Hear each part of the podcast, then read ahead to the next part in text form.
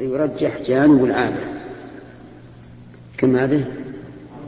نعم. الخامس ما فعله امتثالا لأمر لأمر الله عز وجل. لكنه فعله على وجه البيان والتفصيل.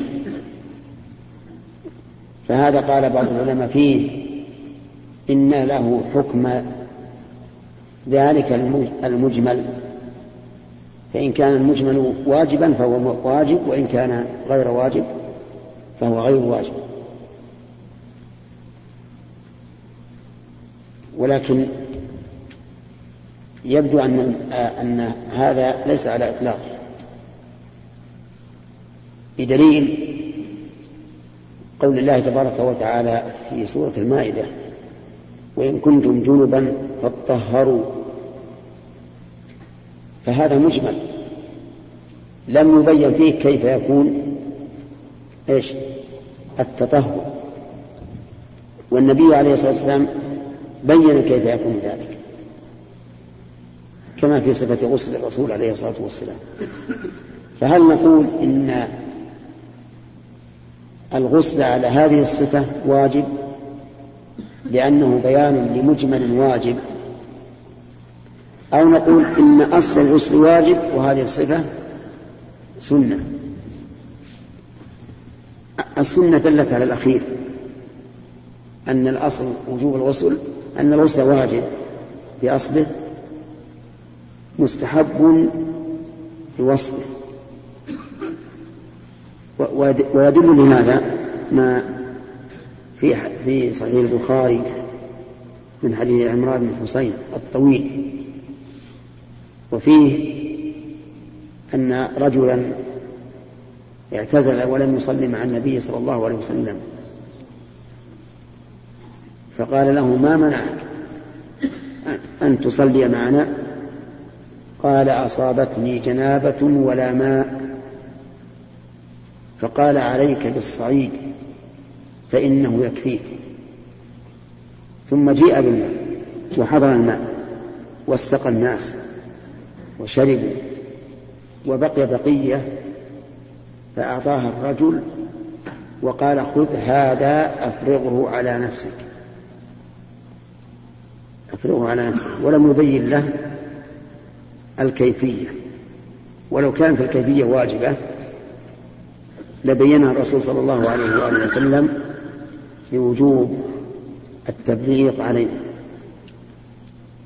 وعلى هذا فهذا القسم الخامس محل نظر بمعنى أننا ننظر كل قضية بعينها ولا نعطي فيه حكما عاما فنقول إذا كان بيانا لواجب فهو واجب وإذا كان بيانا لمستحب فهو مستحب بل نقول نحكم في كل قضية بعينها. هذا هذا فعل الرسول عليه الصلاة والسلام. هناك قسم سادس. يفعله النبي عليه الصلاة والسلام اتفاقا. فهذا لا يقتدى به فيه وليس محل اقتداء عند جمهور الصحابة. وإن كان ابن عمر رضي الله عنهما يقتدي بالرسول صلى الله عليه وسلم فيه ويتبعه فيه. مثاله إذا نزل النبي عليه الصلاة والسلام في مكان وصلى فيه. اتفاقا. صادفه الوقت في هذا المكان فنزل فصلى. هل نقول يشرع للإنسان إذا مر في, في هذا المكان في وقت الصلاة أن ينزل فيه ويصلي؟ يقول أما ابن عمر فكان يفعل ذلك. حتى ذهب إلى ما هو أعظم. فكان يتحرى المكان الذي بال فيه الرسول عليه الصلاة والسلام فينزل ويبول فيه. ولكن هذا الأصل خالفه فيه أكثر الصحابة. ورأوا أن ما فعل اتفاقا فإنه لا يشرع. ومن ذلك أيضا قدوم الإنسان الحاج إلى مكة في اليوم الرابع من ذي الحجة. هل نقول إن هذا مشروع وأنه ينبغي للإنسان أن يكون قدومه إلى مكة وهو حاج في من الحجة؟ أو نقول إن هذا فعله إن حصل من النبي صلى الله عليه وسلم اتفاقا؟ فلا حكم له. الثاني الثاني هو هو الصحيح. فهذه أقسام ستة في أفعال النبي صلى الله عليه وآله وسلم. أما الحديث الذي معنا وهو اتخاذ النبي صلى الله عليه وسلم خاتما من ذهب فاتخذ الناس خواتيم من ذهب ثم نبذه صلى الله عليه وسلم فنبذ الناس خواتيمه. فهذا في زمن المشروعية والاتباع. فكان الصحابة يحرصون على متابعته في كل شيء. حتى إنه لما نزع لما نزع نعليه وهو في صلاته نزع الناس نعاله. وحتى إنهم تابعوه الركعة الخامسة لما صلى خمسا. وتابعوه في في التسليم من ركعتين في الظهر أو العصر لما سلم من ركعتين لأن هذا لأن هذا زمن تشريع. ويمكن أن يكون ما فعله على وجه العبادة فكانوا يتابعونه فيه. وفي الحديث دليل من حيث الوقت على أن لباس الذهب حرام على الرجال. لقوله لن ألبسه أبدا وهو كذلك. فلبس الذهب حرام على الرجال سواء كان خاتما أو سلسلة. أو قرطا أو غير ذلك. ثم إن انضاف إلى هذا أنه من خصائص النساء صار فيه محذورا أولا كونه من ذهب والثاني التشبه بالنساء وهو من كبائر الذنوب. فأما اليسير التابع اليسير التابع فقد رخص فيه كثير من العلماء. كالمسمار في في المرآة مثلا أو العضد في المرآة أو العقرب في الساعة أو ما أشبه ذلك. لأنه يصير تابع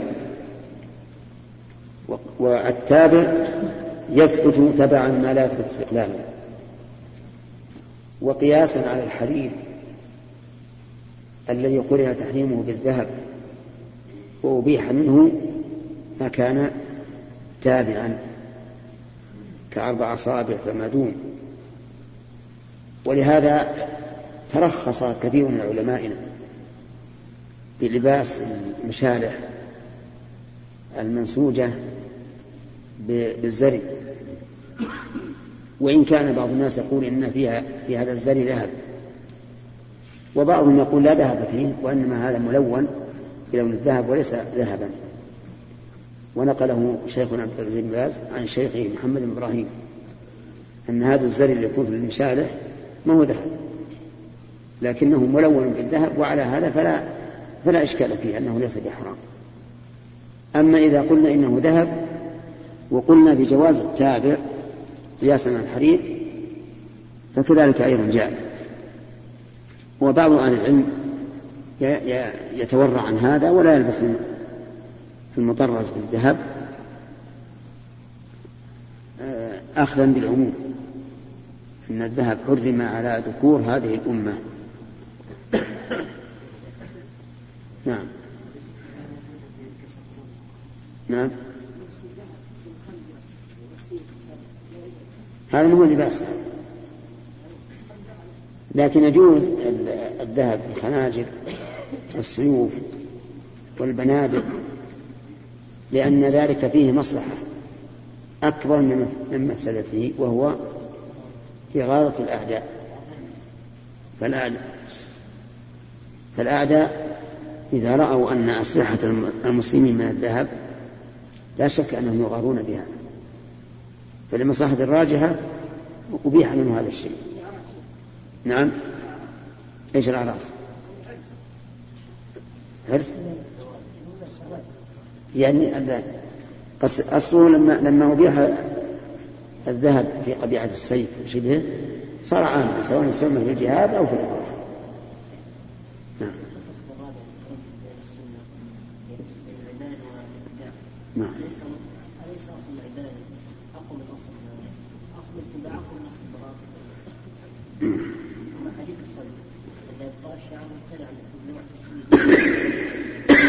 لا في هذا يقول الأصل إن الأصل أن أن لا تثبت العبادة إلا بدليل. لا. لا ما ندري الرسول فعله على سبيل التعبد أو لا.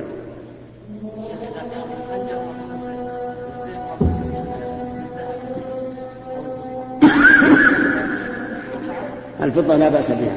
الذهب لا اليسير التابع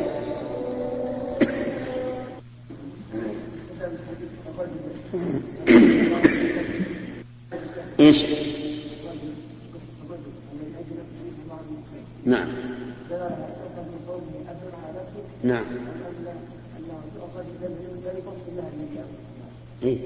وقال في هو لم يفصل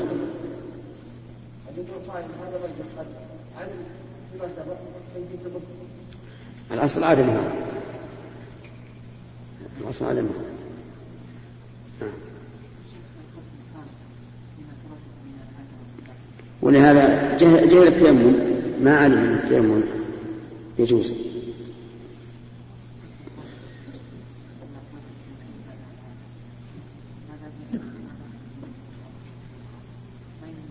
إيش؟ إيش؟ يمنع كيف؟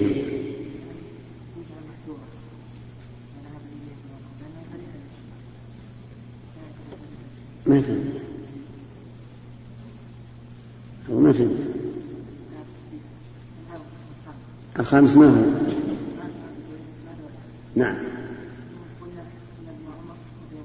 لا لا مو هذا السادس ما فعله اتفاق. يعني هكذا مصادقة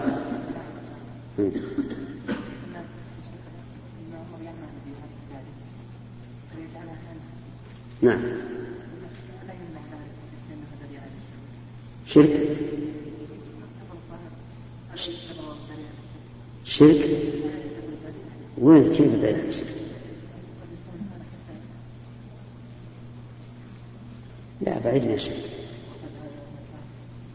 لا لا هو ما في ذلك الشرك نعم سليم الثالث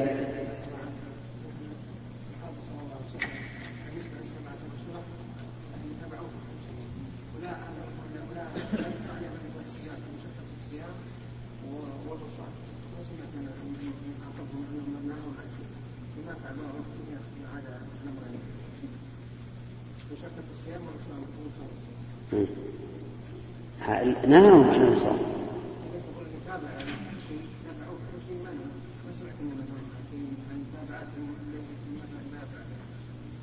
إذا لم يكن محرما أنه لا ينهاهم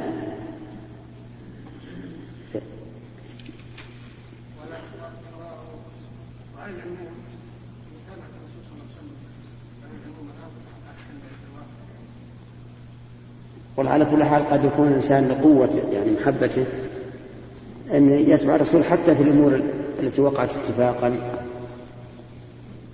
لا لكن فيها نظر.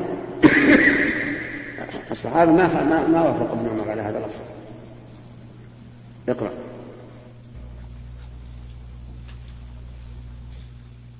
قال رحمه الله تعالى باب ما يكره من التعمق والتنازع والغلو في الدين والبدع. لقوله تعالى يا أهل الكتاب لا تغلوا في دينكم ولا تقولوا على الله إلا الحق. حدثنا عبد الله بن محمد قال حدثنا هشام قال أخذ من التعمق في إيش؟ التعمق مأخوذ من العمق وهو التقعر في الشيء. والتنازع عندي والتنازع في العلم. والمراد بالتنازع في العلم الذي لا يقصد به الإنسان إلا منازعة خصمه وغلبته, وغلبته عليه. والغلو في الدين الزيادة فيه سواء فيما لم يشرع أو فيما شرع فيزيد في وصفه. فإن هذا مما مما يكره. والبدع أيضا مما تكره البدع في الدين. لا في الدنيا فالبدع في الدين كلها ضلالة. حتى وإن ظن صاحبها أنها هدى فإنها ضلالة. ولكنها تختلف بحسب ما توصل إليه. فقد تكون فسقا وقد تكون كفرا بحسب مخالفتها للسنة. ثم استدل البخاري رحمه الله بقوله تعالى يا أهل الكتاب لا تغلوا في دينكم ولا تقولوا على الله إلا الحق. فأهل الكتاب كانوا في دينهم على طرفين طرف غالي وطرف جاف فكان بعضهم يغلو في دينه حتى يفرض على نفسه ما لم يفرض الله عليه كقوله تبارك وتعالى ورهبانية ابتدعوها ما كتبناها عليهم إلا ابتغاء رضوان الله. وبعضهم يتفلت من دينه ويفرق ويهمل. فكما أن أننا منهيون عن التفريط فإننا منهيون أيضا عن عن الغلو. نعم. حدثنا عبد الله بن محمد قال حدثنا هشام قال أخبرنا معمر عن الزهري عن أبي سلمة عن أبي هريرة قال قال النبي صلى الله عليه وسلم لا تواصلوا. قالوا إنك تواصل. قال إني لست مثل قال إني لست مثلكم. إني أبيت يطعمني ربي ويسقيني. فلم ينتهوا عن الوصال. قال فواصل بهم النبي صلى الله عليه وسلم يومين أو ليلتين ثم رأوا الهلال فقال فقال النبي صلى الله عليه وسلم لو تأخر الهلال لو تأخر الهلال لزدتكم كالمنكي لهم. قوله عليه الصلاة والسلام لا تواصلوا. قالوا إنك تواصل. لم يريدوا بهذا أن يعترضوا على الرسول صلى الله عليه وآله وسلم. أي لم يريدوا أن يقولوا كيف تنهانا عن شيء أنت تفعله. وإنما يريدون بذلك أن يبينوا أن مواصلتهم كانت اتباعا له صلى الله عليه وآله وسلم. فكأنهم قالوا إنك تواصل فنريد أن إيش؟ أن نتبعك في ذلك. ثم بين لهم الفرق الذي يمنع المتابعة في هذا لأنه ليس مثلنا. يبيت يطعمه ربه ويسقيه. يبيت يعني في الليل يطعمه ربه ويسقيه. يطعمه ماذا؟ خبزا ولحما وعسلا. ويسقيه لبنا وماء الجواب لا. إذا لو كان كذلك لم يكن هناك وصال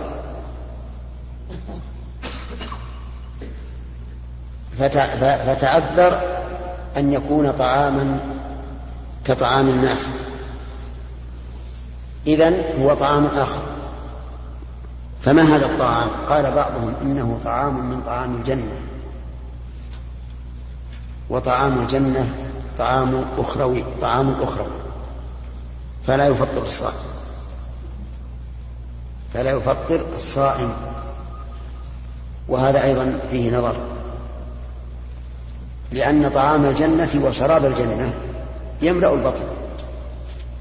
فيحصل به ما يحصل بطعام الدنيا فلا يصح. وقال بعضهم إن معنى الإطعام والإسقاء هو أن الرسول صلى الله عليه وسلم يشتغل بمناجاة الله عز وجل وذكره والثناء عليه ويحصل له بهذا الغذاء الروحي ما يكفيه عن الغذاء الجسدي. والإنسان إذا اشتغل بشيء اشتغالا تاما أنساه الاشتغال به ما سواه. وهذا شيء مشاهد. وعلى هذا يجرى قول الشاعر لها أحاديث من ذكراك تشغلها عن الشراب وتنهيها عن الزاد. يعني أن أحاديثها بذكراك تشغلها عن الشراب فلا تحتاج إليه وتلهها عن الزاد فلا تحتاج إليه. وهذا القول هو المتعين. لأنه لا يمكن أن يكون الناس في مرتبة كمرتبة الرسول عليه الصلاة والسلام يستغنون بمناجاة الله عز وجل عن الغذاء الجسدي. فهذا هو الفرق. فلم ينتهوا عن الوصال. لم ينتهوا عن الوصال. ربما يأخذ من هذه الجملة وأمثالها من يقدح بالصحابة ويقول انظروا للصحابة. ينهون فلا ينتهون ويؤمرون فلا يأتمرون. فيتخذ من هذا قدحا في الصحابة رضي الله عنهم. أمروا بالحلق في غزوة الحديبية. وأمروا بالتحلل في حجة الوداع. ولكنهم لم يمتثلوا على وجه مبادرين فيه. فنقول الصحابة رضي الله عنهم حينما انتهوا لا يريدون بذلك معصية الله ورسوله. وحينما امتنعوا عن فعل المطبوع لا يريدون بذلك معصية الله ورسوله. إنما إنما هم متأولون. يظنون أن أن يعدل الرسول عليه الصلاة والسلام عن هذا الحكم أو أنه أتى بهذا الحكم رحمة بهم. فهم لم ينتهوا عن الوصال ظنا منهم أن الرسول صلى الله عليه وسلم نهاهم عن الوصال رأفة بهم. فقالوا في أنفسهم إنا قادرون ولا يشق عليه ولهذا تركهم النبي عليه الصلاة والسلام. لم يعنفهم. تركهم ووصل بهم يومين يومين أو ليلتين ثم رأوا الهلال فقال النبي صلى الله عليه وسلم لو تأخر الهلال لزدتكم كالمنكل له وفي هذا إشارة إلى عقوبة الإنسان بأشد بأشد العقوبتين التي التي الذي يترجاه وعلى هذا بنى أمير المؤمنين عمر بن الخطاب رضي الله عنه. بنى منع الرجل المطلق ثلاثا من الرجوع إلى زوجته.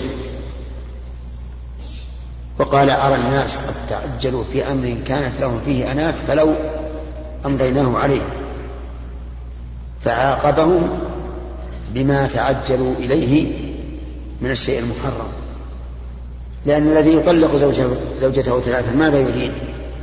يريد بذلك سرعة البينونة وتعجل البينونة.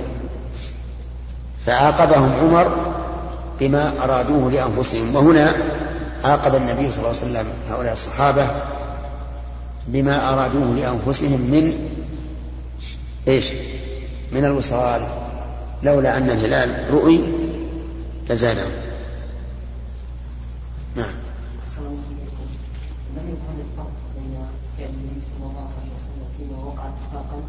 وما فعله بمقتضى الجبلة. نعم. الذي يظهر من فعل ابن عمر رضي الله عنه أن يعني بوله كان يتقصد به النبي صلى الله عليه وسلم وأنه ليس بالضرورة أن يكون محصورا في هذا المكان. نعم. أي نعم. أما أما تبوله فهو في مقتضى الطبيعة وأما كونه في هذا المكان فهو اتفاق. لأنه يمكن أن يحصل في هذا المكان أو في المكان الثاني أو الثالث. يعني يمكن أن يكون حاقنا أو حاقبا في هذا المكان أو الثاني أو الثالث. يعني ليس من مقتضى الطبيعة والجبلة أن يكون إنسان حاقنا في هذا المكان نفسه. لكن وش الفرق مثلا بين الفرق بينهما أن ما كان بمقتضى الجبلة لا ليس الإنسان فيه اختيار. وما وقع اتفاقا فالإنسان فيه اختيار. إذ قد يختار الرسول أن يقدم مكة في اليوم الثاني أو الثالث أو الخامس. أما الجبلة فتقتضيه الطبيعة. نعم. هلال شوال. نعم. هذا كان في رمضان. نعم.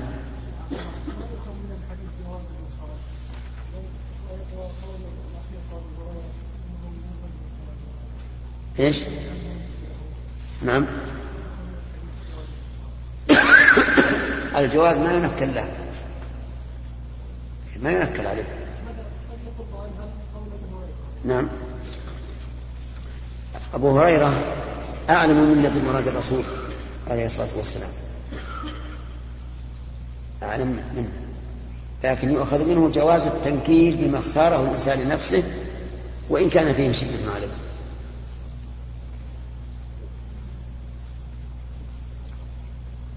نعم. نعم. إيش أنه؟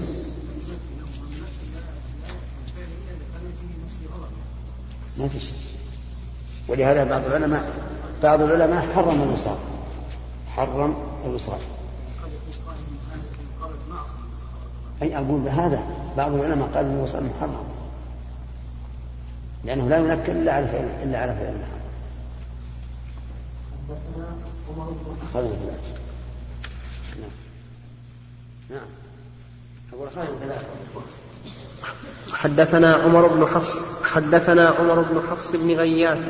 قال حدثنا أبي قال حدثنا الأعمش قال حدثني إبراهيم التيمي قال حدثني أبي قال خطبنا علي رضي الله عنه على منبر من آجر وعليه سيف فيه صحيفة معلقة فقال والله ما عندنا من كتاب يقرأ إلا كتاب الله وما في هذه الصحيفة فنشرها فإذا فيها أسنان الإبل وإذا فيها المدينة حرم من عير إلى كذا فمن أحدث فيها حدثا فعليه لعنة الله والملائكة والناس أجمعين.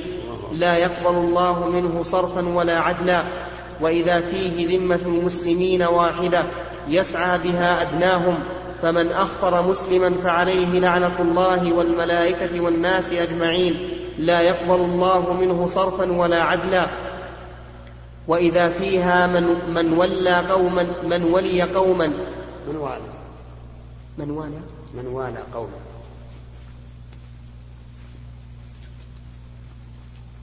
وإذا فيها من والى قوما بغير إذن مواليه فعليه لعنة الله والملائكة والناس أجمعين لا يقبل الله منه صرفا ولا عدلا. وفي هذا الحديث الأثر دليل على أن علي بن أبي طالب رضي الله عنه لم يخص بشيء باطل. لا يعلم به.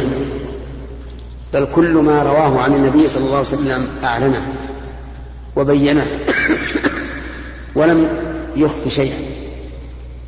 ففيه رد على الرافضة الذين يقولون إن عندهم مصحفا لفاطمة رضي الله عنها وأنه أكثر من المصحف الموجود الذي أجمع عليه المسلمون. أو أن لآل البيت أشياء وصايا خاصة بهم. لا يعلمها الناس. فعلي بن أبي طالب رضي الله عنه أتقى لله من أن يجحد شيئا أو يكتمه مما علمه النبي صلى الله عليه وسلم. من ذلك يقول والله ما عندنا من كتاب عندنا. يشمل آل البيت كلهم. ولهذا لم يقل ما عندي قال ما عندنا. ويبدو لي والله أعلم أن الناس من عهده يدعون هذه الدعوة الباطلة أن آل البيت خصوا بشيء. ولهذا جاء في حديث آخر أنه قيل لعلي هل خصكم النبي صلى الله عليه وسلم بشيء؟ قال لا لم يخصنا بشيء. الصحيفة فيها يقول ما عندنا من كتاب يقرأ إلا كتاب الله وهو هذا المصحف الذي أجمع عليه المسلمون منذ كتب إلى يومنا هذا. وتعلمون أن المصحف جمع على مصحف واحد في عهد من؟ في عهد عثمان. قبل خلافة علي بن أبي طالب رضي الله عنه. والمصحف الذي العثماني الذي قرره الصحابة في عهد عثمان هو المصحف الذي يريده علي بن أبي طالب رضي الله عنه. وليس هناك مصحف سواه. وما في هذه الصحيفة يعني الورقة. فنشرها أي فلها فإذا فيها أسنان الإبل. بنت المخاض بنت اللبون. إما في الزكاة في الزكاة أو في الديات. وإذا فيها المدينة حراء حرم من عير إلى كذا. وقد جاء مبينا في صحيح مسلم من عير إلى ثوب. وهما جبلان معروفان. في شمال المدينة وجنوبها. و فمن أحدث فيها حدثا يعني ينتهك به هذا هذا التحريم من اعتداء على الآدميين أو على أموالهم أو على الطير في المدينة. فعليه لعنة الله والملائكة والناس أجمعين. وهذا خبر أو دعاء. وأيا كان فإن الرسول عليه الصلاة والسلام لعن. بل أخبر أن من أحدث في المدينة حدثا فعليه لعنة الله والملائكة والناس أجمعين. وهذا دليل على عظم الإحداث في المدينة.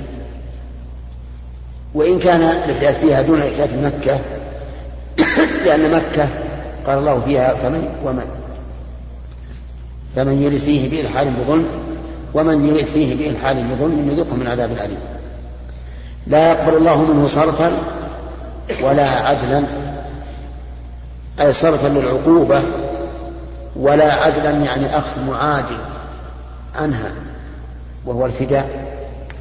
يعني لا يمكن أن يقول الله فداء ولا صرفا بلا فداء. وإذا في ذمة المسلمين واحدة يسعى بها أدناهم. يعني أن المسلمين عهدهم واحد. فإذا أمن واحد من المسلمين أحدا وجب على جميع المسلمين أن يؤمنوه لأن ذمتهم واحدة. ولهذا قال فمن أخفر مسلما أي غدر في ذمته فعليه لعنة الله والملائكة والناس أجمعين لا يقبل الله منه صرفا ولا عدلا.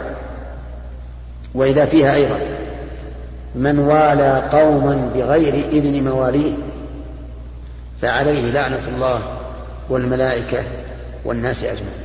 لا يقبل الله من صرفا ولا عدلا. من والى قوم بغير إذن مواليه يعني صار مولى لهم.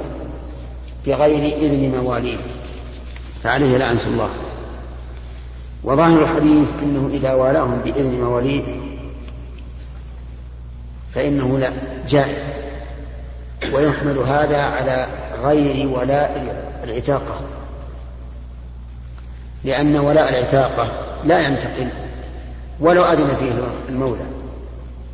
لقول النبي صلى الله عليه وآله وسلم إنما الولاء لمن أعتق. لكن المراد في في هذا موالاة الحلف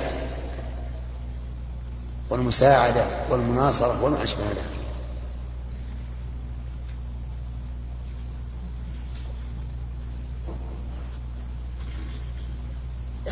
نعم في الجملة الأخيرة وش قال عليها. ما في شيء؟ إيش؟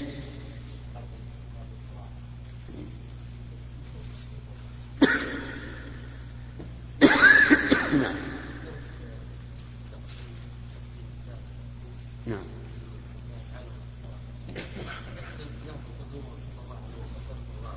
نعم الحديث هذا لو كان حل لنا اشكال عظيم في مساله القصر في الصلاه. نعم. لأن القائلين يقولون انه ما كان كان عن طريق واحد. على هذا يمكن مدارس الامر في القصر في الصلاه يتحدد مده نعم. هذا هذا غير صحيح. كون الرسول يقدم بهذا اليوم ولا يقول أمرت أن أقف. بهذا اليوم يدل على من خرج من. إلى أن يرجع لها وهو يوحى. في حركاته في ذهابه وفي قدومه في وفي منازل في في سيره. قدومه ب 20 يوم نعم. انها كانت عن الوحي عمر الوحي. و- وهذا لو ثبت انه ما في شك إنه اتباع ما في شك إن الرسول صار من المدينة في 25 من ذي القعدة وانه يمشي على العادة عاده المسافرين والوحي يحتاج إلى إثبات. هذا الرسول يوحى اليه في كل ما أراد أن ينزل في سفر في مكان يكون بوحي لو كان كذلك لقلنا إن الإنسان يسن له أن يخرج من المدينة مثلا في 25 أو على الأقل أن يقدم م- مكة في في اليوم الرابع. ولا علمت أحد من العلماء قال يستحب أن يكون قدومه إلى مكة في اليوم الرابع. ما الذي يحتاج؟ الوحي لا نعم لا إنه وحي. لأنه لو كان وحيا لكان سنة. نعم. لبس التابع من الذهب لا يصح لبس على لبس التابع اليسير من الحرير. نعم. يعني لأن التابع اليسير من الحرير تابع لشيء من جنسه وهو القماش. نعم. خلاف الذهب فهل هذا صحيح؟ ما, ما يستقيم لأن الكل معدن لكن الحرير يكون من من القز الدودة معروفة. والقطن والشبه من الأشجار. فالجنس مختلف. كما أن الحديد معدن مختلف عن عن الذهب. القياس صحيح. والله قياس جيد. شيخ الإسلام رحمه الله قرر هذا وأطال في تقريره انتهى الوقت. نعم. بسم الله. بسم الله الرحمن الرحيم. الحمد لله والصلاة والسلام على رسول الله. قال البخاري رحمه الله تعالى باب ما يكره من التعمق والتنازع والغلو والغلو في الدين والبدع. حدثنا عمر بن حفص قال حدثنا أبي قال حدثنا الأعمش قال حدثنا مسلم عن مسروق قال قالت عائشة رضي الله تعالى عنها صنع النبي صلى الله عليه وسلم شيئا ترخص فيه وتنزه عنه قوم. فبلغ ذلك النبي صلى الله عليه وسلم فحمد الله وأثنى عليه ثم قال ما بال أقوام يتنزهون عن الشيء اصنعوا فوالله إني أعلمهم بالله وأشدهم له خشية. نعم. بسم الله الرحمن الرحيم. هذا كما وقع في قصة النفر الثلاثة الذين سألوا عن عمل النبي صلى الله عليه وسلم في السر فذكر لهم فكأنهم تقالوا عمله فقال فقالوا إن رسول الله صلى الله عليه وآله وسلم قد غفر الله له ما تقدم من ذنبه وما تأخر. ثم قال أحدهم لا أتزوج النساء والثاني لا أكل لحم. والثالث قال إيش؟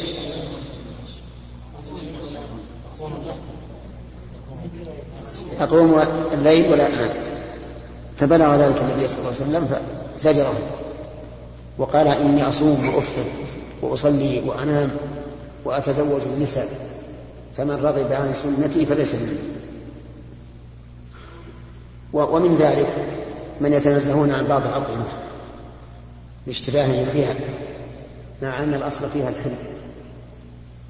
فإن في صحيح البخاري أن قوما جاءوا إلى رسول الله صلى الله عليه وآله وسلم وقالوا إن قوما يأتوننا باللحم. لا ندري أذكر اسم الله عليه أم لا. فقال سموا أنتم وكلوا.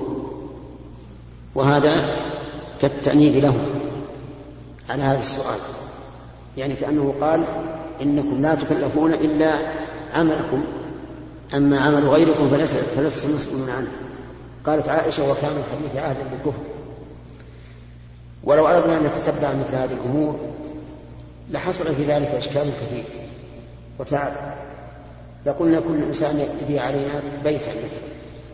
لا بد أن نعلم أنه تملكه بطريق شرعي. باع علينا ثيابا. لا بد أن نعلم أنه تملكها بطريق شرعي. وهذا لا شك أن فيه من المشقة والحرج ما ينتفي بهذه الشريعة الإسلامية. نعم. نعم يا سليم.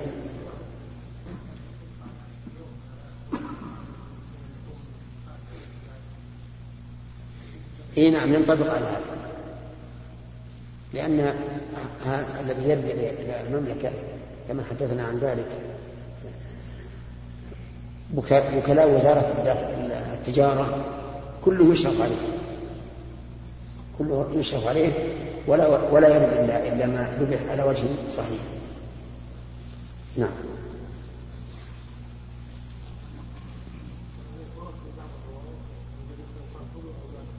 إيش؟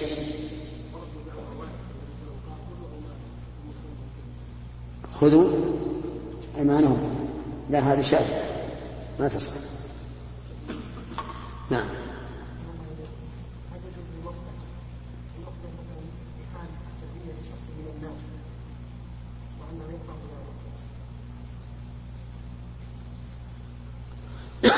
مثل صلاته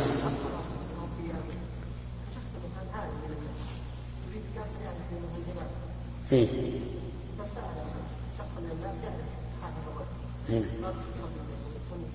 اي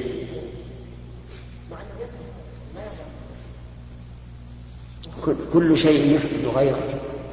فلا تتبع ولهذا قال العلماء يحرم قبول هبة أهداء وهبها الإنسان خجلا وحياء. فكل ما يحدث غيرك فلا تسأل. لكن لو فرضنا أن هذا الرجل بينك وبينه صلة قوية وقلت له أنا أسأل لأنني أحب أن أقتدي بك لا لا لمجرد أن أعرف ما أنت عليه فهذا لا بأس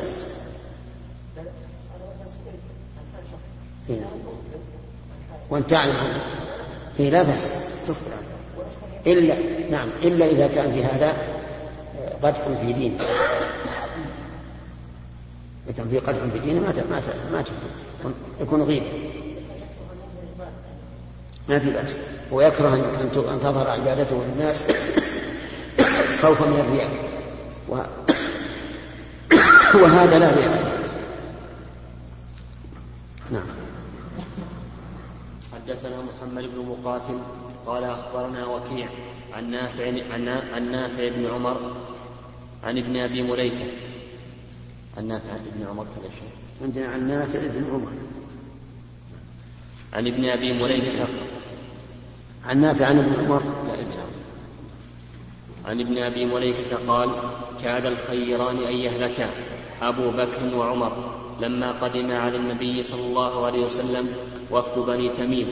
أشار أحدهما بالأقرع بن حابس التميمي الحنظلي أخي بني مجاشع وأشار الآخر بغيره فقال أبو بكر لعمر إنما أردت خلافي.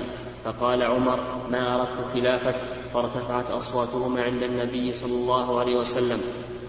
فنزلت يا أيها الذين آمنوا لا ترفعوا أصواتكم فوق صوت النبي إلى قوله عظيم. قال ابن أبي, قال ابن أبي مليكة قال ابن الزبير فكان عمر بعد ولم يذكر ذلك عن أبيه يعني أبا بكر إذا حدث النبي صلى الله عليه وسلم بحديث حدثه كأخ الصراط لم يسمعه حتى يستفهمه فكان عمر بعدما بعد ولم يذكر ذلك عن أبيه.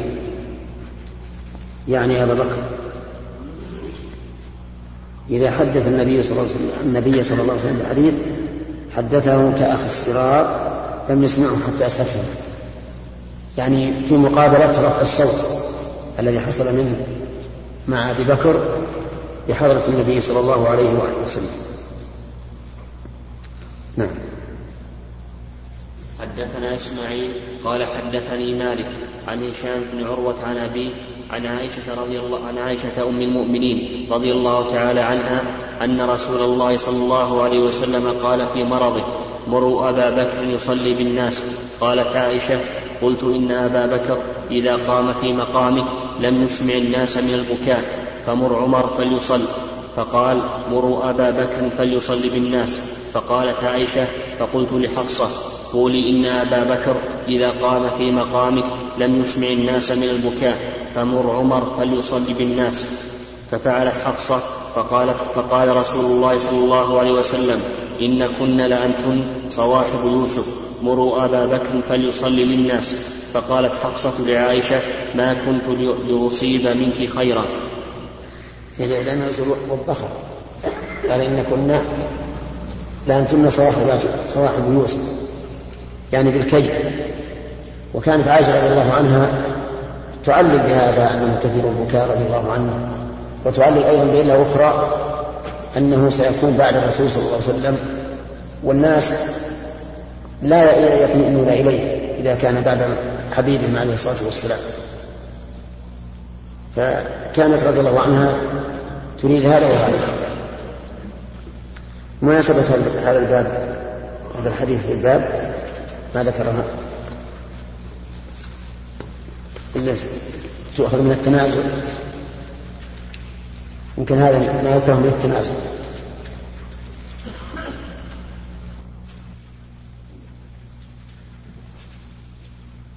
والمقصود منه بيان إيش؟ والمقصود منه بيان من فضلك. اقلب الشريط. نعم. وقال المفتي وفيه ان اوامره على الوجوب وأن مراجعته